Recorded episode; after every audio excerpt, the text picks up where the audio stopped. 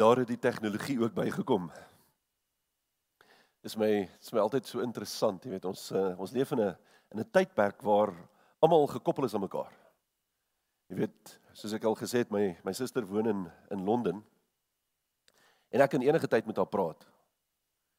Maar tegnologie werk nie altyd so lekker saam nie, jy weet. So net as jy dink jy's jy's so aan mekaar verbind deur tegnologie, dan moet jy altyd wag daarvoor. Jy weet hulle verduidelik vir jou hoe vinnig is die nuutste ehm um, chips ensovoorts ensovoorts wat hulle in die tegnologie sit. Maar dan kom jy agter dis toe nie so vinnig as wat hulle dink dit is nie. So vanoggend wil ek met julle praat oor goddelike autoriteit. Wanneer ons wanneer ons met die manne praat by die mannekamp en vir die van julle wat nie geweet het nie, ons tema van ons mannekampe wat ons aanbied gaan oor manne van autoriteit. So ons praat spesifiek met die ouens oor autoriteit, wat autoriteit beteken, hoe leef 'n mens in autoriteit om vir ons manne ook te help om weer daardie goddelike autoriteit wat ons van Yeshua af ontvang om dit weer in te neem. Maar hier's 'n belangrike aspek daarvan. Een van die dinge wat ek en jy moet verstaan is dat as ons gaan kyk na goddelike autoriteit, dan is dit vir elkeen van ons bedoel, nie net vir die manne nie. Een van die redes hoekom ek so baie tyd met die manne spandeer daaroor is omdat ons as manne heeltemal verleer het hoe om goddelike autoriteit te wandel. Maar ons is elkeen daartoe verbind. Elkeen van ons as gelowige is verbind tot goddelike autoriteit. En wat ek gaan doen is as jy gaan kyk na hierdie hele proses oor goddelike autoriteit, jy weet dat ons tema vir hierdie jaar wat verlede jaar in September begin het. Dis nou 'n vreemde manier om op 'n September ons jaar te begin. En die enigste rede is daarvoor is dat op die 1ste September het hierdie bediening begin in 2012. So 10 jaar terug, 1 September het ons hierdie bediening begin en daarom vloei ons jaar van September tot September. Dis ons ons bediening se se jaar. So hierdie jaar se tema gaan oor prepare for battle om voor te berei vir die stryd waarin ons gewikkel is en een van die belangrike aspekte daarvan en ek het nog nie daaroor gepraat in hierdie jaar nie. Ons is amper klaar met die jaar is juis oor hierdie ding van goddelike autoriteit. Hoe wandel ons in autoriteit? Wat beteken autoriteit? En elkeen van ons is veronderstel om in goddelike autoriteit te wandel. Maar die vraag is, weet ons werklik wat goddelike autoriteit beteken? Nou as ek ver oggend vir julle moes vra, wat is goddelike autoriteit? Sal julle vir my 'n definitiewe antwoord kan gee van wat goddelike autoriteit is? Wie van julle wat ver oggend hier sit, kan met eerlikheid sê, man, ek weet presies wat goddelike autoriteit is. Ek het geen twyfel daaroor nie en nou hoop ek al die manne se hande gaan op wat by die mannekamp uh, uh, of hulle of die mannekampe bywoon. Maar wie van ons weet werklik wat dit beteken? Ons praat daarvan, ons sê ons moet in goddelike autoriteit wandel, maar ek dink nie ons is heeltemal seker oor wat dit beteken nie. Nou vir ons as mense, as ons na onsself gaan kyk en ons gaan kyk na goddelike autoriteit wat die teenoorgestelde is van wat die wêreld se autoriteit is, maar as ons gaan kyk na goddelike autoriteit, dan sien ons daar's vier vlakke van autoriteit waarin ek en jy kan fun funksioneer. En die eerste vlak daarvan is persoonlike autoriteit. Met ander woorde, die autoriteit wat ek ontvang het om oor myself te kan heers. En een van daai woordjies wat ons kry in Galasiërs 5 vers 22 wat praat oor die vrug van die Gees is selfbeheersing. Met ander woorde, hoe is dit moontlik vir my om selfbeheersing in my eie lewe toe te pas en ek kan dit alleenlik toepas as ek die autoriteit van Yeshua ontvang het sodat ek in daai persoonlike autoriteit beheer oor my hele lewe kan uitoefen.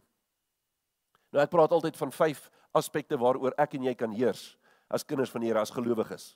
Waaroor kan ons heers? En ons praat oor daai vyf goed is ons kan heers oor ons gesindheid, ons kan heers oor ons gedagtes, ons kan heers oor ons emosies, oor ons woorde en oor ons oor ons optrede. Dis waaroor ek en jy beheer het. Maar as ek nie in goddelike autoriteit wandel nie, sal ek nooit oor daai vyf goed heerskappy kan neem nie. So dis belangrik dat ons dit verstaan. Dis die eerste ding, die eerste vlak van autoriteit, dit wat ons ons in onsself beleef. Die tweede een is die autoriteit binne in ons gesinsverband. Met ander woorde, in ons gesin moet daar goddelike autoriteit wees, daar moet 'n goddelike struktuur wees, daar moet 'n goddelike orde wees en dit wanneer ons dit instel, dan leef ons in daardie autoriteit van Yeshua en dan begin ons dit in binne in dit in die gesinsverband begin ons funksioneer.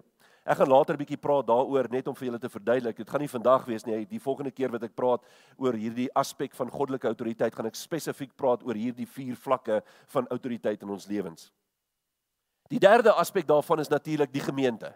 want daar is goddelike autoriteit in die gemeente. Ons as gemeente ontvang die autoriteit van Yeshua af. So autoriteit is nie net vir 'n individu bedoel nie, dit is ook vir die liggaam van Christus bedoel, vir ons as 'n gemeente. So ons gaan nog daarna ook kyk in 'n volgende boodskap. En dan natuurlik, hoe leef ek in daardie autoriteit in my gemeenskap? Want ek is veronderstel om die beeld van Christus aan die wêreld uit te dra. En dit begin by my gemeenskap. So dis waar dit begin en hoe leef ek daardie autoriteit uit in die gemeenskap waarin ek myself bevind? Nou moet ek net vir julle sê, dit maak nie saak waar jy jouself bevind nie. Ons dink altyd, jy weet, ek bly hier in Centurion en in Centurion bly ek daar in 'n klein areaatjie, dit hulle noem dit Eldorein uitbreiding 3 en as ek in Eldorein uitbreiding 3 bly, is dit my gemeenskap. Nee, oral waar ek myself bevind, wanneer ek met mense begin deel, is ek in daardie gemeenskap en dit is waar daardie autoriteit moet vloei. Of ek myself in 'n winkelsentrum bevind of in 'n kredinierswinkel soos 'n Checkers of 'n Spar of wat ook al, maak nie saak waar ek myself bevind nie. Wanneer wanneer ek pe petrol of diesel ingooi by die garage en ek glimlag want ons gaan nie meer so baie soontoe nie. Dis een van die plekke wat deesdae vir my word. Maar wanneer ons wanneer ons daar staan en daardie persoon kom help my om petrol of diesel in my voertuig te gooi, dan het ek 'n autoriteit waar ek daar uitleef. En hoe doen ek dit? So wat beteken hierdie autoriteit dan? Want ons het 'n verwronge idee eintlik van wat autoriteit is. En elkeen van ons besit 'n vorm van autoriteit. Maar Vader wil hê ons moet hierdie vier aspekte in sy autoriteit daar in elkeen van daai aspekte moet ons daarin funksioneer. En dit is sy wil vir my en vir jou. Nou die grootste probleem wat ons het is dat ons nie eens bewus is daarvan nie. Ons is nie eens bewus daarvan dat ons in goddelike autoriteit kan wandel nie. En dan nie net is ons nie bewus daarvan nie, maar ons weet ook nie om dit aan te wend nie. Ons weet nie wat dit beteken om in goddelike autoriteit te kan wandel nie. Een van die grootste probleme van ons moderne wêreld en hierdie wêreld waarin ons self bevind is dat ons aangeleer het, luister mooi wat doen ons, ons het aangeleer om autoriteit te ondermyn en dit te te staan. So met ander woorde, waar begin ons? Ons begin in ons huishoudings en die kinders begin om die autoriteit van hulle ouers te ondermyn en te te staan. En nou word ons groter en nou word dit nie aangespreek nie en hulle verstaan nie hoe werk goddelike autoriteit nie en wanneer ons groter word dan bevind ons onsself in 'n maatskappy of ons werk vir 'n persoon en nou ondermyn ons daardie persoon se autoriteit. En dan doen ons dit in die land waarin ons leef. In die politieke bestel waarin ons leef. En ons is besig om dit te ondermyn en ons begin dan om daar teen te rebelleer. Ons wil dit nie doen nie. Moenie jy vir my sê wat ek moet doen nie. Het julle al daardie woorde gehoor? Ek weet nie een van julle wat hier sit het dit al ooit gebruik nie.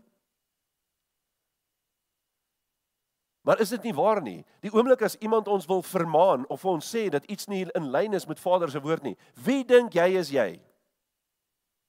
Wie is jy om my te oordeel? Nee, ek oordeel jou nie, ek vermaan jou. Ek sien daar's iets verkeerd in jou lewe. Ek laat nie dat enigiemand my vertel hoe ek moet leef nie.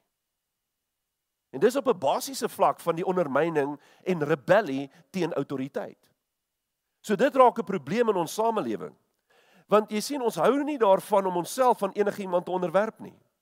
Ek wil nie weet daar is iemand wat kom ons as ek dit so kan stel, dit gaan nou snaaks klink, maar oor my kan heers nie. Want dis hoe ons dit sien. Die oomblik as iemand raad wil gee, dan dink ek hulle heers oor my of hulle probeer oor my heers of hulle probeer my beheer. En jy sien daardie woordjie van beheer kom nie in God se woord voor nie, nie deur hom nie, maar dit is wat die wêreld oor mense doen, is dat hulle beheer word deur die wêreldse definisie van wat autoriteit veronderstel is om te wees. Paulus kom en dan gee hy vir ons hierdie hierdie insaag in wat goddelike autoriteit is en dit is 'n deel daarvan en en ek wil graag hierdie hele gedeelte op een of ander tyd met julle bespreek, maar ons sal dit op 'n ander tyd doen, maar hierdie vers in Filippense 2 vers 3 sê vir ons dit so baie. Hy sê moenie iets doen uit selfsug of uit ydelle eer nie, maar in nederigheid moet die een die ander een hoër ag as homself. En hoor julle wat hy vir ons sê? Wat beteken dit as ons in nederigheid die ander persoon hoër ag as wat ek myself ag? Met ander woorde, dit beteken dat ek kom nie in 'n plek ingestap en nou skree ek beveel uit en almal moet hardloop en rondspring en net doen wat ek sê nie. Dit beteken nie dit nie. Dit beteken want hierdie beskryf wat autoriteit is, dit beteken dat wanneer jy in my teenwoordigheid is, dan behandel ek jou asof jy die belangrikste persoon is wat ek ken. So wanneer ek met jou te doen het, behandel ek jou soos die belangrikste asof jy die belangrikste persoon is. Maar dan is die beginsel dat ek draai nie om en as ek nie in jou teenwoordigheid is nie, dan gaan kraak ek jou af en breek jou af en sê slegte goed van jou. Nee, jy doen dit nie. Want jy's nog steeds belangrik. Dis nie dat ek dink ek is minderwaardig nie, maar wanneer ek met jou praat, dan behandel ek jou soos wat God wil hê ek jou moet behandel. Want jy is net so kind van die Here as wat ek is. En ek het al baie hierdie vraag vir mense gevra. Christus is die seun van God. En nou sê die woord dat ek en jy word kinders van God deur hom. So ek is ook 'n seun van God en jy is 'n dogter van God en 'n seun van God. En as Yeshua vanoggend hier moes instap. Hoe sou julle hom behandel? Want hy is die seun van God. My vraag is is dit hoe ons mekaar behandel? Is dit hoe ons teenoor mekaar optree? Want dit is wat wat die woord vir ons sê en dit is wat Paulus vir ons sê, wanneer ons daai goddelike autoriteit in ons het, is dit die manier hoe ons begin optree. En, en julle gaan sien dit gaan bietjie duideliker word as ek hier verder hieroor praat. So die voorbeeld wat hier aan ons gestel word, is dat ons bereid moet wees om onderdanig te wees aan ander se autoriteit, want onthou, elkeen van ons het dieselfde autoriteit ontvang. Ons ontvang dieselfde autoriteit van Yeshua af. En dit is my so mooi as Paulus praat in Efesiërs 5 vers 21 tot 22, dan gebruik hy twee voorbeelde daar. Hy praat van die gemeente en hy sê ons moet onderdanig wees aan mekaar. En dan praat hy met die vrouens en hy sê en die vrouens, julle moet aan julle eie mans onderdanig wees soos aan die Here. Maar ons sien hierdie ding dat ons ook onderdanig moet wees aan mekaar. Hoekom? Want dit is hoe ons ons autoriteit kan uitleef. En nou baie van julle gaan dink, ja, maar wat beteken autoriteit dan as ek nie oor mense kan heers nie? Nee, jy kan oor jouself heers. Dis alwaaroor jy kan heers. Jy kan nie oor mense heers nie al dink jy jy kan. Maar dit is wanneer ons weier om aan enige iemand onderdanig te wees dat ons eintlik hier uit selfsug of uit ydelle eer begin optree. En wanneer ons uit selfsug en uit ydelle eer optree, dan begin dit en dit gaan oor die eie ek en dit gaan oor my eie belang en dit gaan oor wat ek wil hê en nie oor wat ander wil hê nie. Nou gaan dit nie meer oor diensbaarheid wat ek toon nie, maar oor dat ek bedien wil word. En dis die probleem wat ons het in hierdie wêreld ook. Want ons sien dit oral in die wêreld rondom ons. sien ons hierdie beginsel dat ek bedien wil word en almal moet my net dien. En al wat jy hoef te doen is net om sosiale media te gaan lees en jy sal sien dit gebeur oral. Maar ons sien dit in die hele wêreld. Nou hou ons nie daarvan nie. Ons hou nie daarvan hoe daar met ons ge, gehandel word nie. Ons stem nie saam met die wette van ons lande nie. En as ons gaan kyk na al die lande in die wêreld, dan sien ons hoe mense begin om in opstand te kom teen die instellings wat daar in hierdie lande is, hoe hulle in opstand kom teen die wette wat daar gemaak word en hoe daar revolusies uitbreek as gevolg van hulle ongelukkigheid oor dit wat besig is om te gebeur. Want ons is selfsugtig. En ons dink altyd net aan onsself. Ons het hierdie beginsel wat van wat, maar wat het dit hou dit in vir my. En ons dink nie aan die belangrikheid wat dit het vir die vir die volle gemeenskap nie. En weet julle wat gebeur partykeer is dat hierdie revolusie wat plaasvind as gevolg van hierdie ek wil amper sê hardkoppigheid van ons die die, die woord sê dit so mooi. Hy praat oor Israel wat so hardkoppig geword het teenoor teenoor Vader. Hulle wou nie meer die die wet uit nakom nie. Hulle wil hulle eie ding doen. Hulle wou hulle eie gode dien. En dan sien ons ook deur die hele verloop van Israel se se bestaan in die Ou Testament spesifiek hoe hulle afgode aan aanbid het. Elke nou en dan is hulle betrokke by afgode. En Vader waarsku hulle daarteen en waarsku hulle daarteen dat hulle moet terugkom na die na sy woord toe, na sy instruksies toe. Maar hulle kom in opstand teen God. En wat ons sien in die moderne lewe is dat ons doen dit vandag nog steeds, maar die revolusie waarin ons betrokke is, is baie keer so bietjie meer subtiel as wat dit was om of wat dit is om net wapens op te neem en te sê ja, nou gaan ek nou gaan ek rebelleer teen wat ook al na my kant toe kom. Gebeur so subtiel. En dink maar net van die wêreldwye revolusie van die 1960s.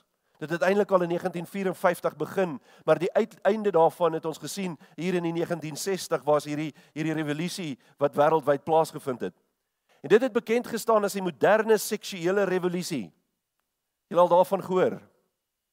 En ons het gesien hoe mense gerebelleer het teen die wette wat daar ingestel is en hoe hulle gesê het ja, maar alles gaan oor die vryheid. Dit gaan oor my vryheid en ek wil vry wees om te doen net wat ek wil en veral wat betref die seksuele. En wat ons gesien het daaruit, dit was 'n afwykende en andersdenkende revolusie wat gepaard gegaan het met die verontagsaming van moraliteit en etiek en wetgewing en natuurlik en met autoriteit. En dit het nie daar opgehou nie. Dit het net al hoe erger en al hoe erger en al hoe erger geword.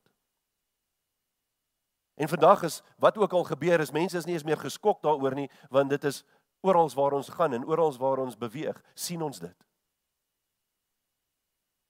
Jy sien dit het veroorsaak dat mense al hoe verder van die woord van God afvallig geword het.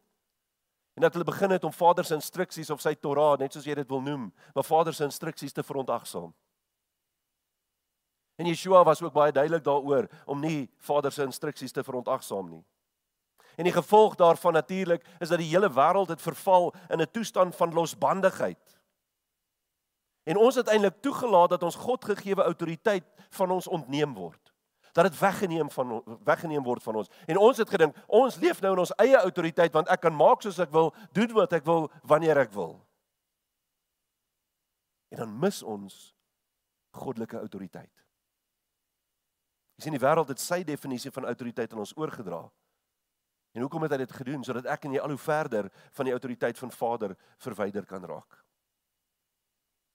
Wat ek en jy moet verstaan is dat Abba is die skepper van autoriteit en ons moet sy definisie van autoriteit moet ons verstaan. So wat beteken dit dan as ons gelowiges van autoriteit is? As ons sê ons wandel in goddelik in goddelike autoriteit. Wat beteken dit vir my en vir jou?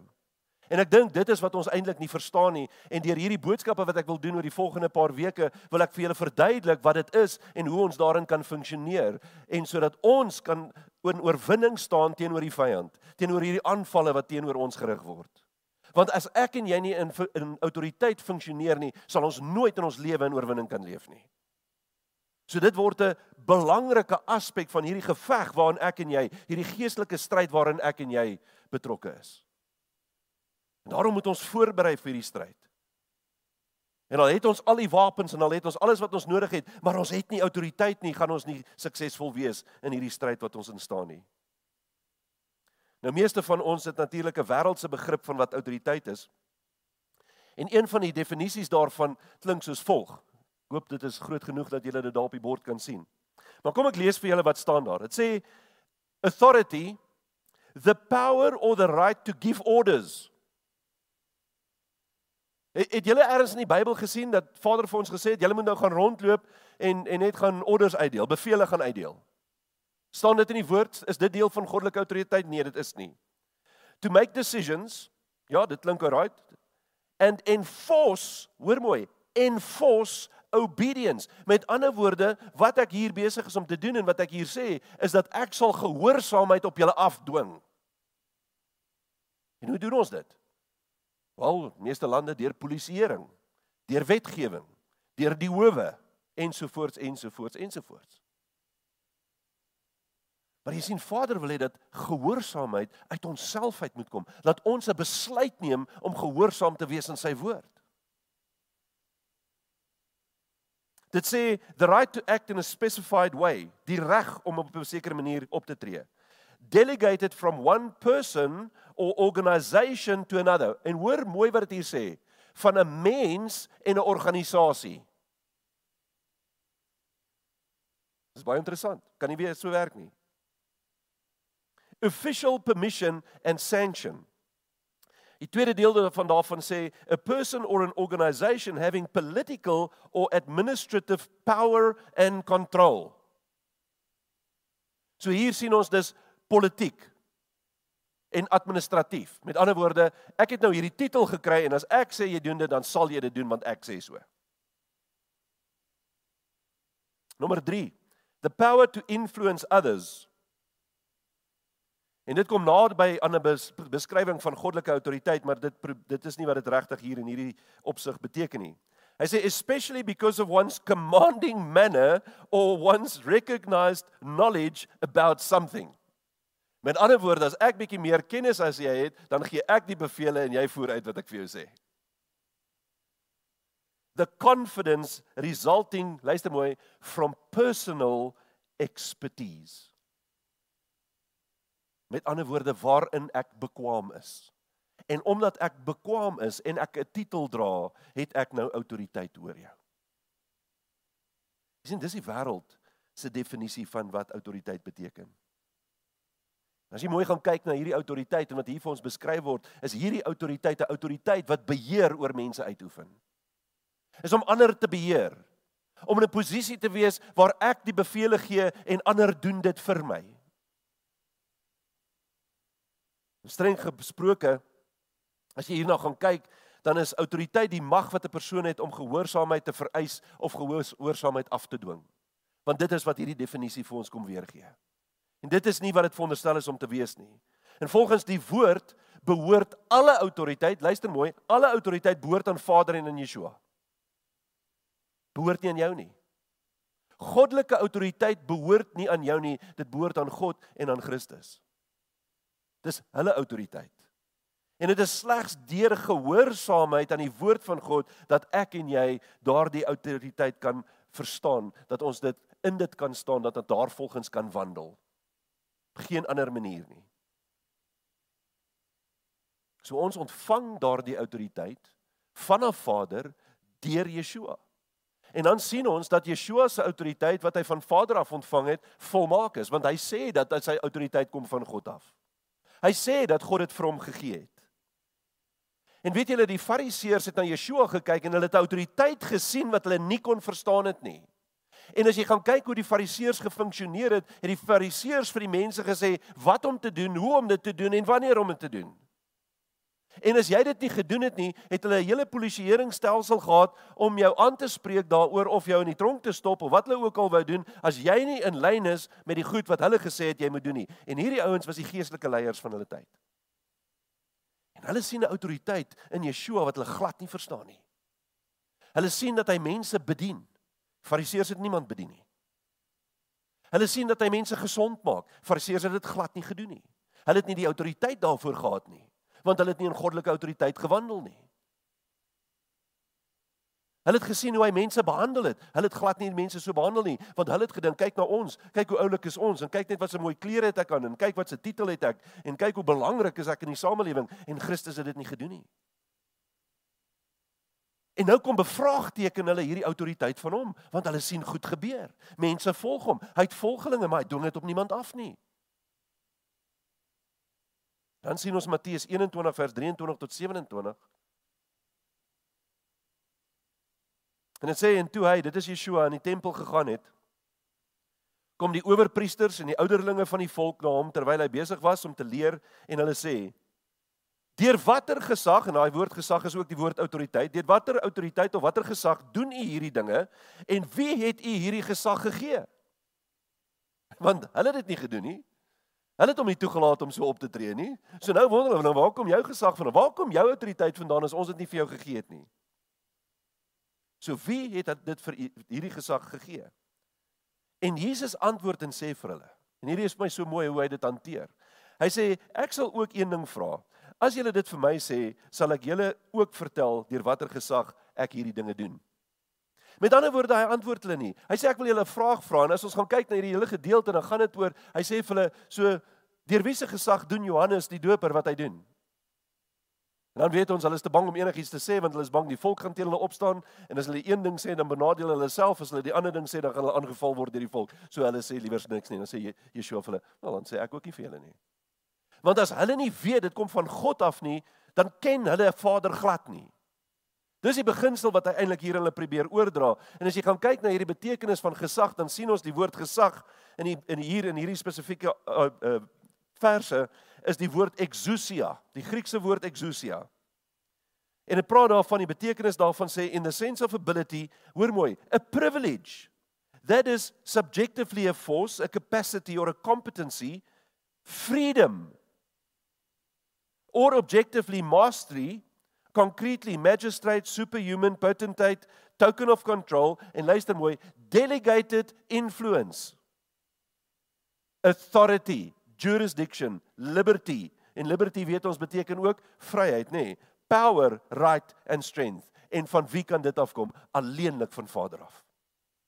Hierdie is nie iets wat 'n mens jou kan gee nie. Dit kan alleenlik van God afkom. En dit verwys na die gesag en die autoriteit waarmee Yeshua eintlik hier opgetree het. So daar's 'n baie dieper beskrywing as om net te sê waarom waarvan waaraf ontvang u hierdie autoriteit. Want hulle sien iets in hom wat hulle weet hulle self nie het nie. En hulle weet nie hoe om dit te kry nie. Dis die geselfde gesag en autoriteit wat hy aan my en jou oordra. Dis dieselfde autoriteit wat ek en jy ontvang om hier op aarde in goddelike autoriteit te kan wandel. Hoekom doen ons dit sodat ons sy naam kan grootmaak? Gaan nie oor my nie, gaan oor hom. Sien, dit is hierdie gesag wat ek en jy, hierdie autoriteit ontvang ons by wedergeboorte. En ek en jy moet dit glo. Ons moet dit in ontvangs neem. Ons moet daarin begin leef en dit is hoe ons begin om in daardie autoriteit van God te wandel. En in teenstelling met die wêreldse definisie van autoriteit, sien ons dat goddelike autoriteit het 'n interessante betekenis en ek wil dit vir julle aan julle voorhou. Ek wil dit beteken die Godgegewe reg om God se krag te ontvang en te gebruik wat uit die inwonende Heilige Gees vloei. So ons ontvang dit van Vader af deur sy Gees wat in ons woon en ons gebruik dit om hom daardeur te verheerlik. Yeshua beskryf hierdie autoriteit wanneer hy praat in Matteus 28 vers 18 tot 20. En ons ken almal hierdie gedeelte. Dit is dit is 'n belangrike gedeelte in die woord vir elke Christen, vir elke disipel, vir elke volgeling van Yeshua. En hy sê hier en Jesus het nader gekom en met hulle gespreek en gesê: "Aan my is gegee alle mag in die hemel en op aarde." Aan wie behoort al die mag en die autoriteit? Aan hom. So met ander woorde, dit maak nie saak aan wat se mag jy kan dink nie, alle mag behoort aan hom. En hoe het hy dit gekry? Dis aan hom gegee. Wie het dit aan hom gegee? God die Vader. Dis waar hy dit ontvang het. En dan volg dit onmiddellik. Nou in in ons Bybel het ons versies. Ons dink is iets anders wat hy begin sê. Hierdie behoort een sin te wees. En hy sê gaan dan heen. Daai woord dan beteken dit verwys na die vorige stelling wat sopas gemaak het. So as hy sê aan my is gegee alle mag in die hemel en op die aarde gaan dan heen met verwysing na hierdie mag en autoriteit. Maak disippels van al die nasies en doop hulle in die naam van die Vader en die Seun en die Heilige Gees en leer hulle om alles te onderhou wat ek julle beveel het. En kyk ek is met julle al die dae tot aan die volëinding van die wêreld. Amen. Die woord amen beteken om dit te bevestig en te sê dit is hoe dit is laat dit so wees. So alle autoriteit behoort aan Yeshua. En dit is hierdie autoriteit wat hy van Vader ontvang het en daarom is alle autoriteit wat ons van weet en van bewus is, is in Yeshua gesetel. Dit is dan juist ook hierdie spesifieke autoriteit wat ek en jy ontvang wanneer die Heilige Gees in ons kom woon. En wanneer ons tot bekering kom, dan ontvang ons die Heilige Gees. En dan is daar 'n aspek daar, 'n ander aspek daarvan, ek gaan nou so bietjie daarna verwys, is dat ons ontvang nie net die Heilige Gees nie, maar ons kan ook die krag van die Heilige Gees ontvang wanneer ons die doping met die Heilige Gees ontvang. En weer eens, dit kom alleenlik van Christus af, nie van 'n mens nie, net van hom af. En Vader maak dit baie duidelik vir my en vir jou dat ons aan die absolute autoriteit van Yeshua onderdanig moet wees.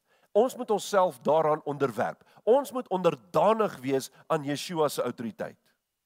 En wanneer Yeshua sê dat alle autoriteit aan hom gegee is, dan beteken dit dat die oorsprong van alle autoriteit aan hom gegee is. So nie net die autoriteit nie, maar die oorsprong daarvan is ook vir hom gegee. Weet jy wat vir my so mooi is as ons gaan kyk na Yeshua? Dan sien ons dat Yeshua het die geregtigheid van die wet kom vervul terwyl hy hier op die aarde was. Hy het elke aspek van Vader se wet het hy kom vervul. En, en wanneer ons gaan kyk en jy weet ons ons vier al Vader se feesdae, se feestye, sy vasgestelde tye wat hy vir ons gegee het. Hoekom doen ons dit? Want Yeshua het elkeen van daardie feesdae kom vervul en daar is nog van daardie feesdae wat hy gaan gaan vervul met sy wederkoms en wanneer hy die bruid gaan kom haal. So niks doen hy wat nie in lyn is met die patroon wat Vader reeds in die Ou Testament geskep het nie.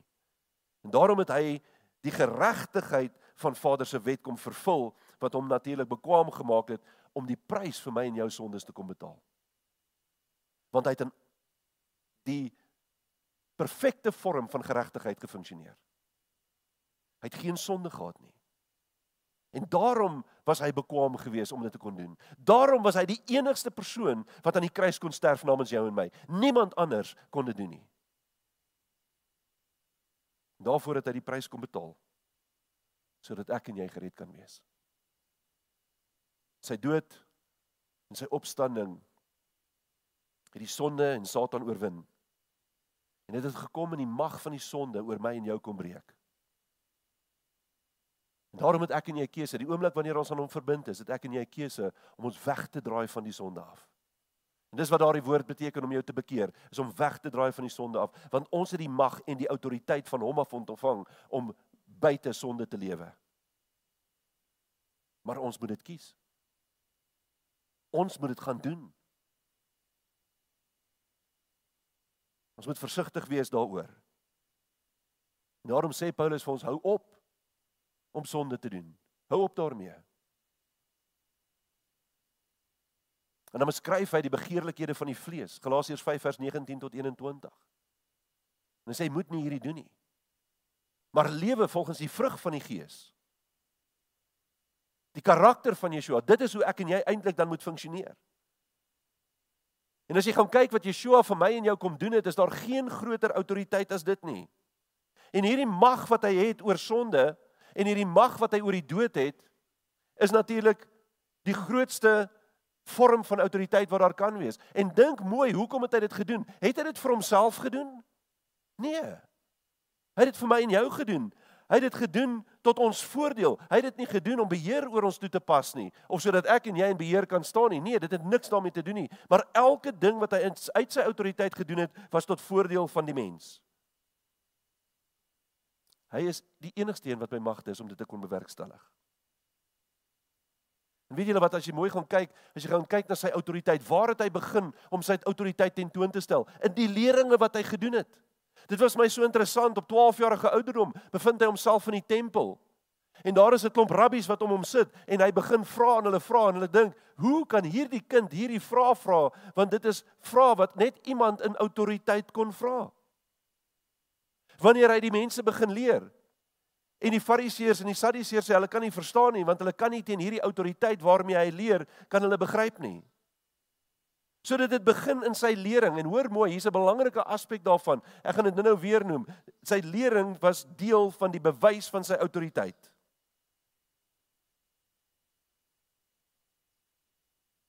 En dink mooi aan sy lering. Wat was sy lering geweest? Dit was genadige woorde wat hy tot ons gespreek het want uit genade uit sê die sê die woord vir ons is ons gered en daarom die woorde sy lering is 'n genadige lering sodat ek en jy daardeur redding kan ontvang.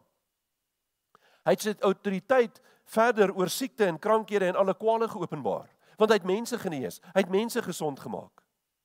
Hy het sy autoriteit oor demone en oor geeste het hy sy autoriteit uitgeoefen. En hy het mense wat ons lees in die woord wat daardeur gebind was, verlamdes en siekes wat deur daardie demone en geeste gebind was, het hy sy autoriteit daaroor ook gedemonstreer toe hy hulle vrygemaak het van daardie binding wat daar op hulle lewens was.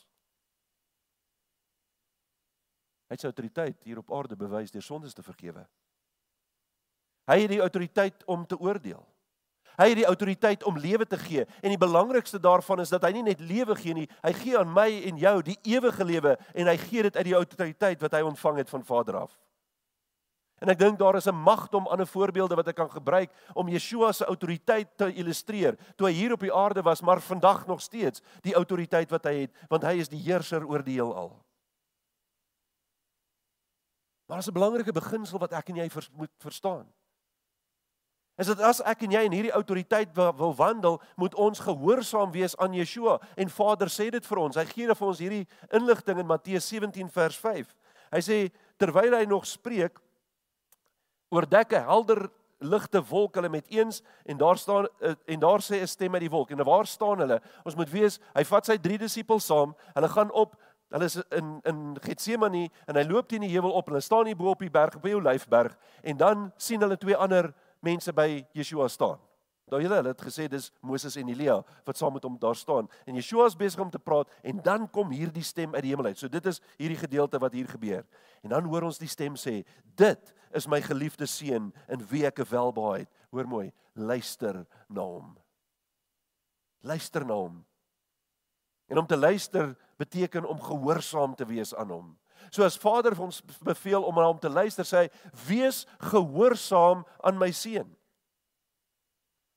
So ons moet alles doen wat hy vir ons beveel het. Al die instruksies wat hy vir ons gegee het, moet ons doen. En dan dink ons daaraan wat Yeshua vir ons gesê het in Lukas 6 vers 46, toe hy gesê het: "Waarom noem julle my Here, Here, maar julle doen nie wat ek vir julle sê nie?" So as volgelinge moet ons volg wat hy vir ons gesê het, die voorbeeld wat hy vir my en jou kom stel het. So wat sien ons dan hierdeur?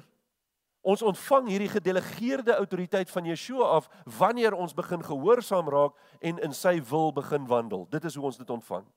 So ons autoriteit is nie ons eie nie, maar dit ons autoriteit kom van Yeshua af. En dit word deur daardie gehoorsaamheid word daardie autoriteit aan my en jou gedelegeer sodat ons in daardie autoriteit hier op aarde kan funksioneer. En die rede daarvoor is dat daar 'n goddelike orde moet wees wat hiermee gepaard gaan.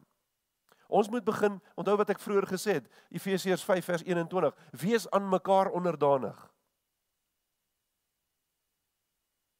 Daar moet orde wees. Daar moet goddelike orde wees. Romeine 13 vers 1 sê die volgende. Hy sê laat elke mens mens hom onderwerp aan die magte wat oor hom gestel is. En hoor mooi, want daar is geen mag behalwe van God nie en die wat daar is, is deur God ingestel. Met ander woorde, Vader sê alle autoriteit kom van my af.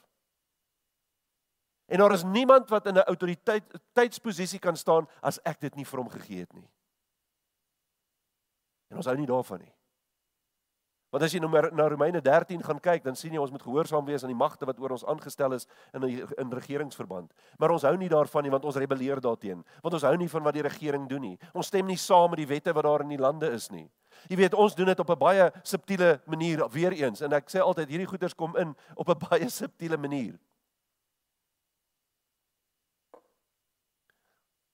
Wie van julle hou by die spoedgrens?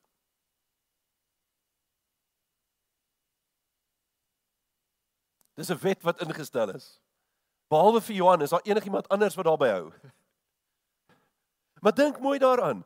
Ons verontagsaam die wette van hierdie land wanneer ons oor die spoedgrens ry. As die bordjie sê 60 en jy ry 65 of 70, dan oortree jy die wet. Nou stop die mense ons en hulle gee ons 'n kaartjie en nou is ons kwaad vir hulle. Want ons stem nie saam met hierdie reël nie. Dit maak nie saak of jy saam met die reël stem nie, dis die reël. So ons kom in opstand teen dit wat teen ons wat vir ons gegee word. Ons kom in opstand teen die regerings en die te mag en die magte wat daar oor ons aangestel is. Ons hou nie daarvan nie. Hoekom nie? Want ons dink dat hulle nie dienaars van Vader is nie. En omdat hulle nie dienaars van Vader is nie, het ek nie nodig om hierdie wette na te kom nie. Onthou julle toe hulle vir Yeshua gevra het? Moet ons belasting betaal? En Yeshua sê wie se kop is op die muntstuk? En hulle sê Caesar se. En hy sê gee aan Caesar wat hom toe kom. Maar hy sê ook en gee aan God wat hom toe kom, want ek en jy staan in autoriteit, maar ons staan onder die autoriteit van God. So eerstens is ek en jy verantwoordelik aan Abba Vader en daarna aan die magte wat oor my en jou aangestel is, maar ons wil dit nie hoor nie want ons wil dit nie doen nie. Want jy sien, ons begin om uit eie belang uit in opstand te kom deur die wette en die regerings wat teenoor wat oor ons aangestel is. Maar ek en jy moet baie versigtig wees daarvoor. In Daniël En Daniël leer ons van 'n koning. Ek weet nie of julle weet van hierdie koning nie. Ek dink julle dalk al sy naam gehoor. Hierdie koning se naam is koning Nebukadneser. En kom ek skets net so vinnig vir julle wat besig is om te gebeur in hierdie situasie waarin hulle hulle self bevind, is Nebukadneser is die koning wat aangestel is oor wel, hy is die koning oor oor Babylon, maar hy is ook aangestel oor wie? Oor die Israeliete. Waar bevind die Israeliete in hierdie stadium? Hulle is in ballingskap. Hulle is nie in Israel nie, hulle is in in Babylon.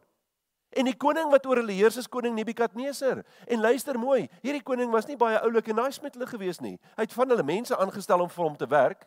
En ons weet van Daniël was een van die wat vir hulle gewerk het. En Sadrag en Mesach en Abednego was een was drie van die ander manne wat saam wat vir die koning gewerk het. Maar hy onderdruk hulle. Hulle sit in 'n omgewing waar dit nie vir hulle lekker is nie. Hulle is nie in hulle eie land nie. Hulle sit in ballingskap. En hierdie koning heers oor hulle. Dan gebeur daar 'n interessante ding. Hierdie koning, julle moet weet wat gebeur in hierdie proses. Hierdie koning dink dat hy God is. Of kan sal ek liewer sê hy dink dat hy 'n God is. Want hy is by magte om aan die mense te doen net wat hy wil. Hy het absolute beheer oor al die mense rondom hom.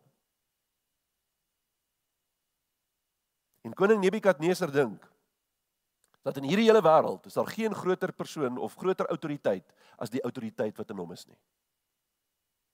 En hy kry 'n droom. En hy het geen idee wat hierdie droom beteken nie. En dan kom Daniël na hom toe. En Vader spreek met Nebukadneser deur die droom, maar hy gebruik vir Daniël om die droom te verklaar. En kyk wat is besig om hier te gebeur in Daniël 4 vers 24 tot 25. So Daniël is besig om met hom te praat. Hy sê: "Dit is die uitlegging o koning. En dit is die besluit van die allerhoogste wat oor my heer die koning kom. Hoor julle wat mooi hy sê? Wie se besluit is hierdie? God se besluit.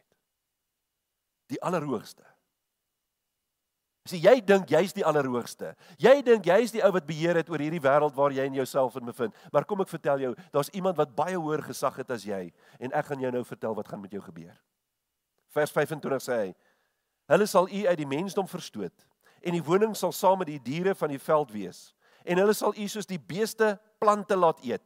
En u sal deur die dou van die hemel nat gemaak word. Met ander woorde, dit beteken hy het nêrens om te slaap nie. Hy gaan net so onder die onder die hemel hemel slaap.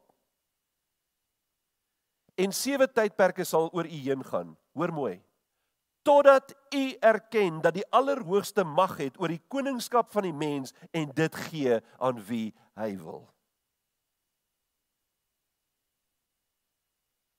So wat dink julle sê Daniël hier vir hom? Hy sê koning Nebukadneser.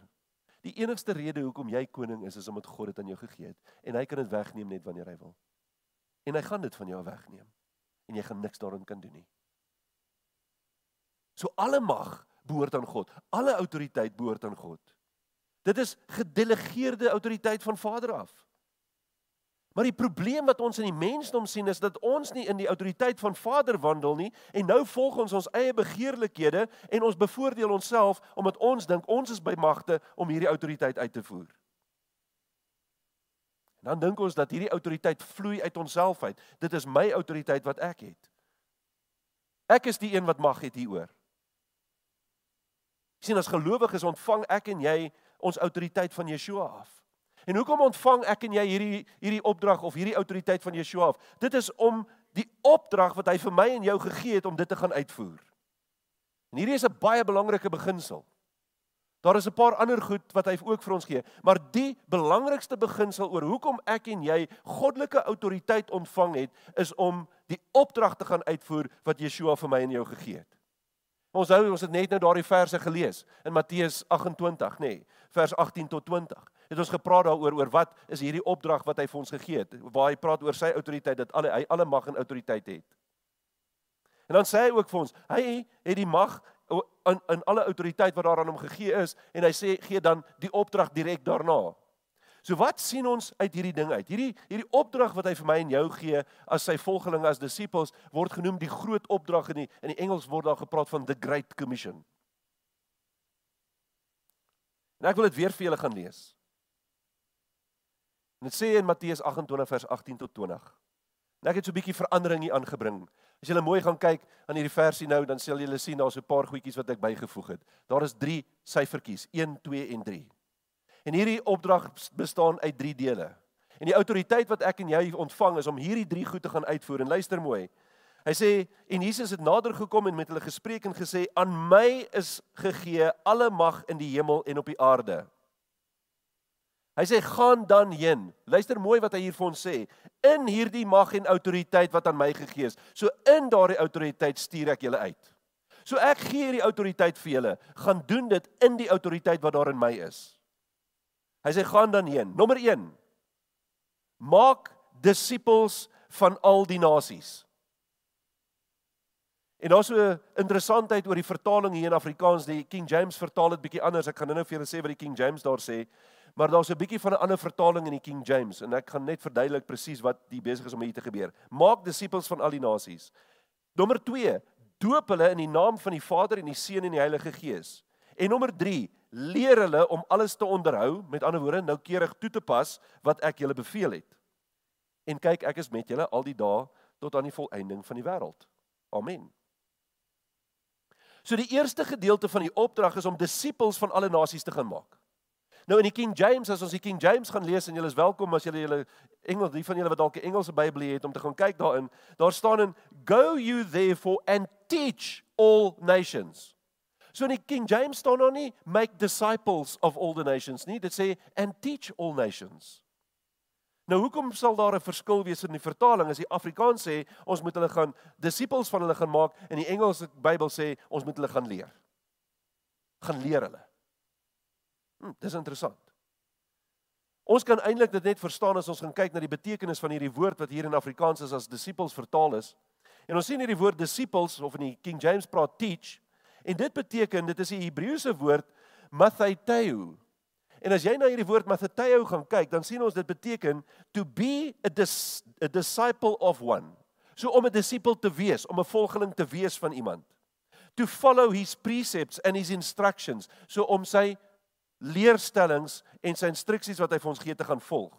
To make a disciple or rather to disciple. Wat beteken dit om te disciple? Om te disciple beteken om iemand te leer hoe om 'n volgeling van Yeshua te wees. Jy kan niemand 'n volgeling maak nie. Jy kan hulle leer wat dit beteken en hulle kies om 'n disipel van God te word of 'n disipel van Yeshua te word. To teach. Dit beteken ook to teach. So die King James is reg. Die Afrikaans is ook so 'n soort van reg and to instruct. So wanneer ons na beide van hierdie vertalings gaan kyk, moet ons eintlik die twee saamvoeg om 'n beter begrip te kry van wat hierdie woord beteken, is om te gaan disciple en om mense te gaan leer om hulle te teach. Dis 'n goeie voorbeeld daarvan in die woord. Dink maar net aan Petrus. Dink wat aan met Petrus gebeur het nadat hy die doping en die krag en die autoriteit van die Heilige Gees ontvang het. Onthou julle toe hulle in die bokamer was en die Heilige Gees word hulle uit, op hulle uitgestort ontvang hy hierdie krag en hierdie autoriteit van die Heilige Gees af. En wat gebeur met hom? Hy het 'n boodskap gaan verkondig. Hy loop uit en al die nasies is bymekaar en ons hou die manne was daar bymekaar gewees oor 'n baie spesifieke rede. Dit was die fees van Shavuot. OK, die Engels praat van Pentekost. Die Afrikaans noem ons dit Pinkster. En dit is 'n reël gewees in die Bybel in die Ou Testament is die mense beveel om op die drie feeste na die tempel toe te gaan. So hulle het pelgrims pelgrimstogte na die tempel toe uitgevoer. En daardie drie was wat gewees? Dit was op die fees van ongesuurde brood. Dit was met die fees van Pinkster en dit was met die fees van Tabernakels. Daardie drie feeste het hulle gegaan. En hier is al hierdie mense van al die uithoeke van die wêreld bymekaar om Pinkster te kom vier in Jerusalem by die tempel en Paulus loop uit en hy begin om hierdie mense toe te spreek. En hy begin vir hulle vertel wie die Messias is. Hy vertel vir hulle dat Yeshua die Messias en die redder en ons saligmaker is. Hy vertel vir hulle dat hy is die een vir wie ons gewag het. Want jy sien elke persoon wat daar was was in afwagting vir die Messias. Hulle het gewag dat die Messias aan hulle bekend gestel sal word en Petrus kom verduidelik hulle wie Yeshua is. So wat Petrus hier doen, is hy kom getuig van Yeshua. Sy hele getuienis gaan oor wie Yeshua is. En as jy daai gedeelte in Handelinge gaan lees, dan sien ons daar was 17 verskillende nasies genoem word genoem wat daar by die tempel bymekaar was. Hy kom en hy openbaar wie Yeshua is. En dan sê die woord en hulle het dit gehoor. Hulle het die woord gehoor en 3000 van die manne wat daar was, neem die woord aan en hulle het disippels van Yeshua geword en hulle is gedoop. En dink net so mooi wat ons nou pas so pas gelees het. Wat is die drie goed wat moet gebeur? Leer hulle my woord, leer hulle om te onderhou wat ek julle geleer het. En doop hulle in die naam van die Vader, die Seun en die Heilige Gees.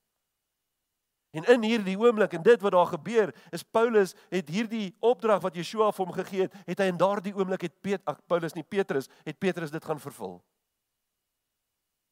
Selfe opdrag wat ek en jy het. En daarom moet ons Yeshua se opdrag vervul in die autoriteit wat deur hom kom.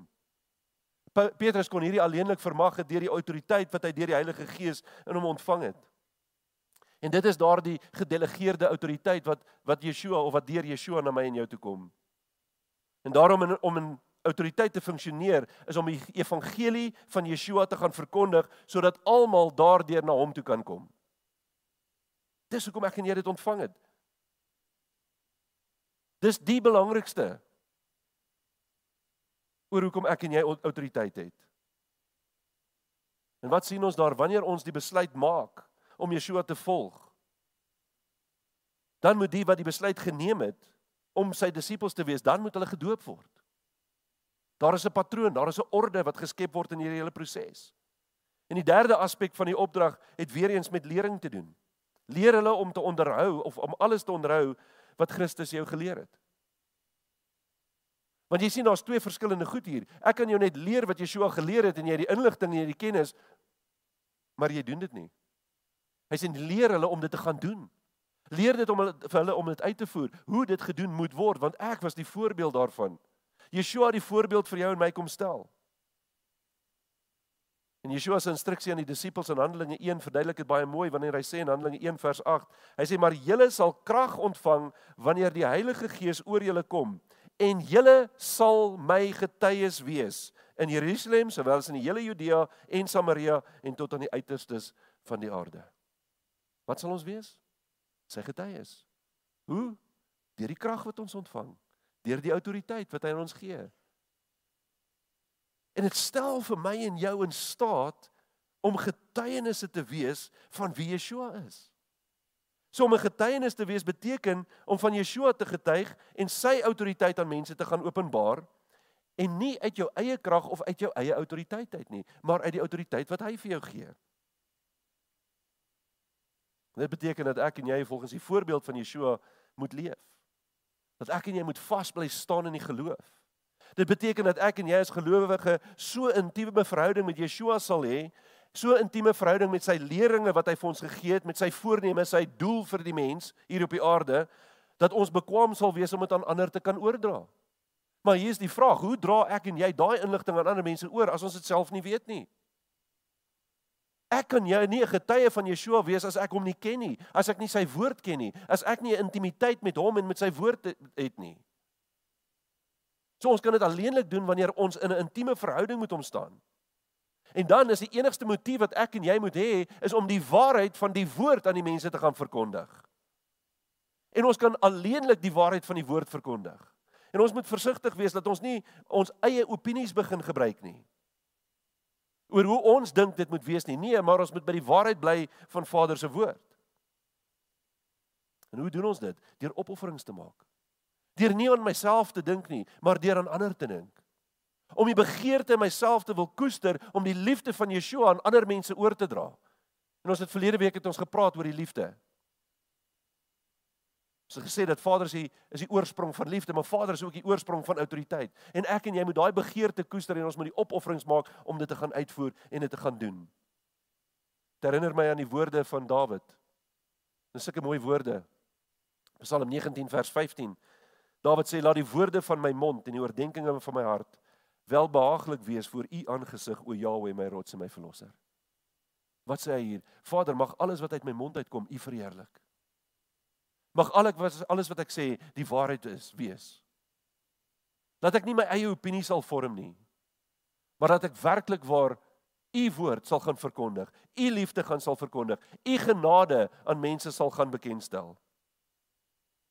En dit kan alleenlik gebeur wanneer ons in gehoorsaamheid aan sy woord funksioneer wanneer ons in goddelike autoriteit begin funksioneer.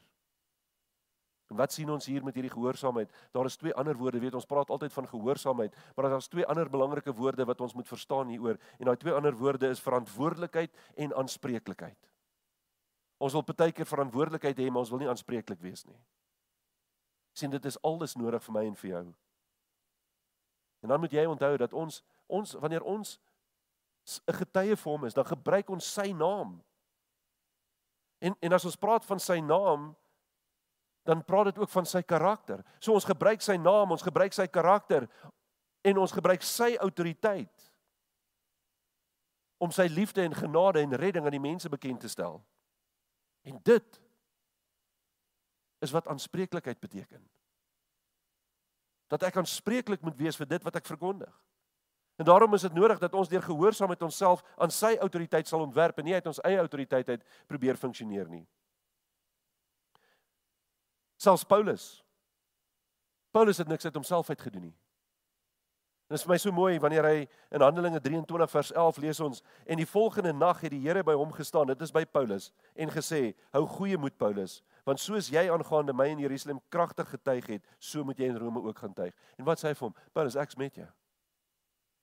Ek's altyd by jou. En wanneer jy gaan om 'n getuie van my te wees, sal ek daar wees om jou te ondersteun in daai hele proses en dit is wat ek en jy ook moet doen. Ons moet ingestel wees op die teenwoordigheid van Yeshua en dit kan alleenlik gebeur wanneer ons in 'n intieme verhouding met hom is. So intimiteit is 'n belangrike aspek van dit. En daarom is dit nodig as ons in 'n intieme verhouding met hom is, dan begin ons om in verantwoordelikheid op te tree en dan begin ons om aanspreeklikheid te neem vir ons dade en hoe ons reageer en in wat ons gaan doen. Romeine 14 vers 12 sê vir ons 'n baie belangrike ding. Dit sê so sal elkeen van ons dan vir homself aan God rekenskap gee. Ons gaan eendag voor sy troon staan. En ons gaan moet vir hom sê wat het ons gedoen met sy autoriteit? En ons gaan vir hom moet sê wat het ons gedoen met sy woord? En ons gaan vir hom moet sê wat het ons gedoen met die opdrag wat hy vir ons gegee het om getuienisse vir hom te wees? En om ander mense te leer oor sy genade en sy liefde.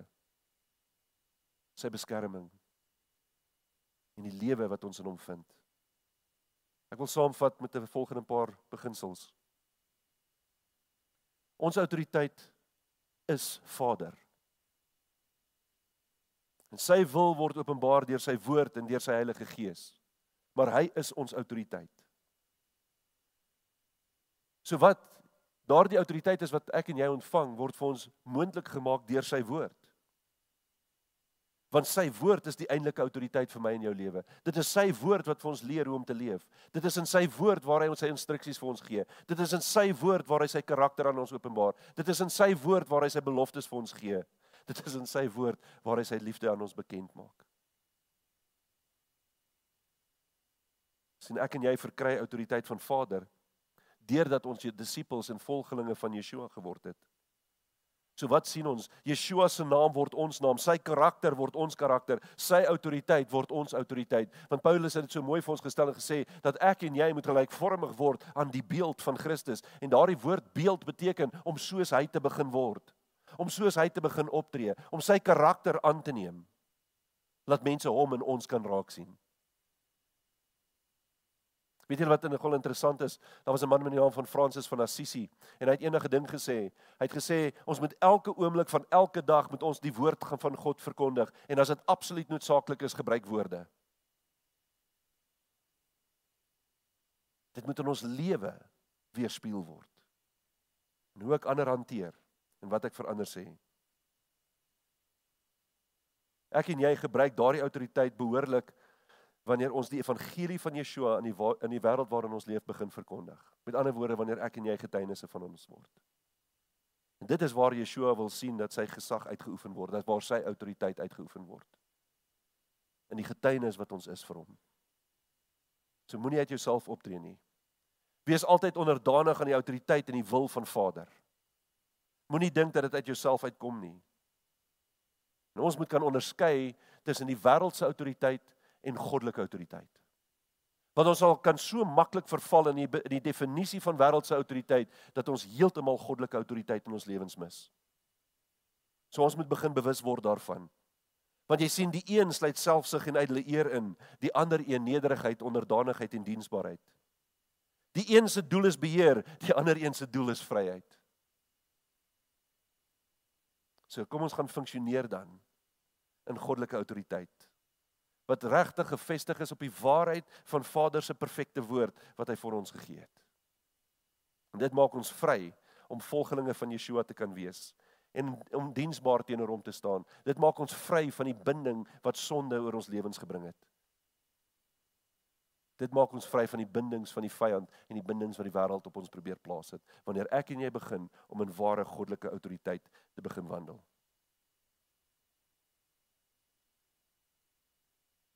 Hierdie is net die begin van die betekenis daarvan. En ek wil regtig in die in die volgende paar weke ek, ek weet ek dink Tian bedien volgende week hier by ons. Maar in die weke daarna wil ek so 2 of 3 miskien dalk 2 weke gebruik om net so bietjie te praat oor hierdie hele proses van autoriteit. So ons weet nou waar dit vandaan kom. Ons weet hoe dit lyk dat ons in Christus se autoriteit moet funksioneer. Maar hoe pas dit in ons toe in ons lewens? So ek wil dit begin prakties maak vir my en vir jou om te weet hoe ons daardie autoriteit gebruik om die koninkryk van Vader te bevorder. Om 'n getuie te wees vir Yeshua. En dit sal ons in die volgende boodskappe sal ons hanteer. Kom ons buig ons harte in aanbidding voor Vader en dank hom vir hierdie autoriteit wat ons ontvang deur Yeshua. En kom ons vra hom dan ook om ons te help om in daardie autoriteit te kan funksioneer. Maar Vader, ons kom na U toe in die magtige naam van Yeshua. Here, hierdie hele aspek van goddelike autoriteit is so belangrik vir elkeen van ons. Om dit te verstaan, om te weet Here wat die funksie daarvan is en hoe ons dit kan gebruik hier op die aarde om in oorwinning te leef. Here, en soveel keer verwar ons hierdie autoriteit met wat die wêreld aan ons voordra dat ons dink dat ons moet beheer hê oor ander mense, maar dit is glad nie wat dit beteken nie. Here, U het U autoriteit vir ons gegee sodat ons getuienisse van Yeshua kan wees in hierdie woeste wêreld waarin ons onsself bevind. Daarom kom vra ek vanmôre, Here, vir elkeen van ons Het ons het verlede week het ons geleer van u liefde. En dan vra ons Vader dat u deur u liefde, u perfekte liefde, u volmaakte liefde ook aan ons sal openbaar wat u volmaakte autoriteit in ons lewens is. Sodat ons daardie autoriteit kan ontvang. Sodat ons die vryheid wat u aan ons bied kan beleef. Vry van sonde. Vry van die ewige dood vry van die bindings van die wêreld. En ons vra dat U deur die Heilige Gees daardie autoriteit, daardie krag en mag in ons sal kom deponeer om diensknegte van Yeshua te kan wees. Ons eer en loof en prys U daarvoor in die magtige naam van Yeshua, ons saligmaker en verlosser, Jesus Christus. Amen.